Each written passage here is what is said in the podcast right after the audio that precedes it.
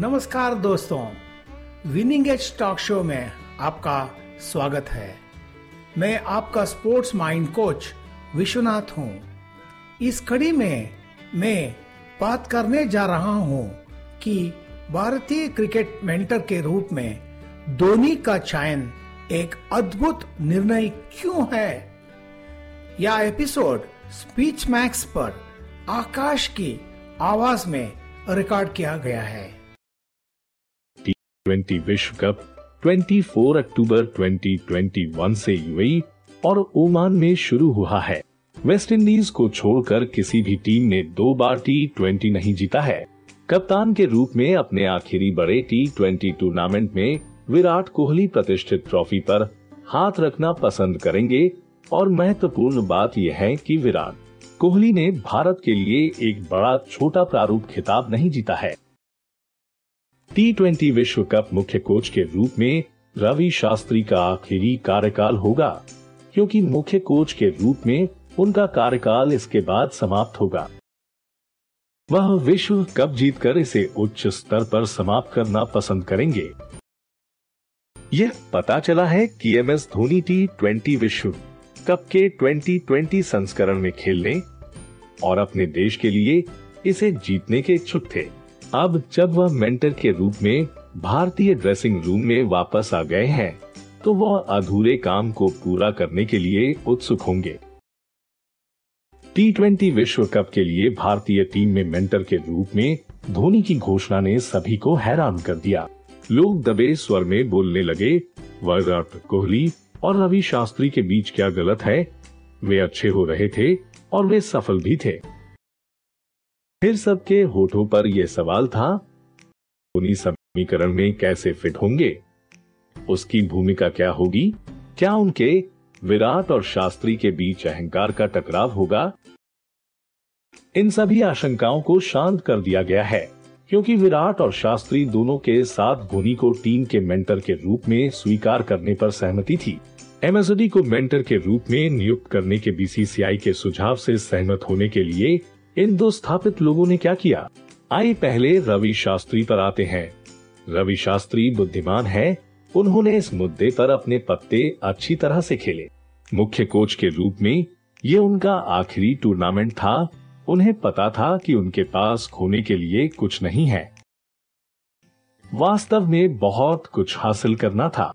अगर कोहली और धोनी उसके लिए विश्व कप जीतेंगे।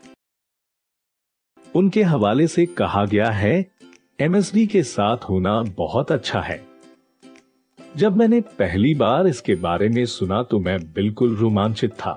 यह भारत की आकांक्षाओं के बारे में है, न कि व्यक्तियों के बारे में।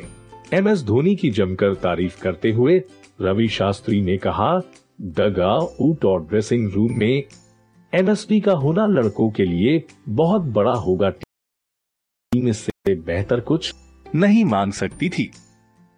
हम सभी जानते हैं कि मैसडी किस तरह का अनुभव लाता है। विराट कोहली, वह एक मज़बूत चरित्र है और अपने तरीके से जाना जाता उनके बीच आपसी सम्मान इतना महान रहा है कि जब विराट कप्तान थे तो वे गहरे खड़े थे और को मैदान में एमएसटी बदलाव करने की अनुमति दी। विराट के मन में एम एस धोनी के लिए ज़बरदस्त सम्मान और प्रशंसा है। वह कहते हैं एम एस धोनी हम सभी के लिए मेंटर रहे हैं।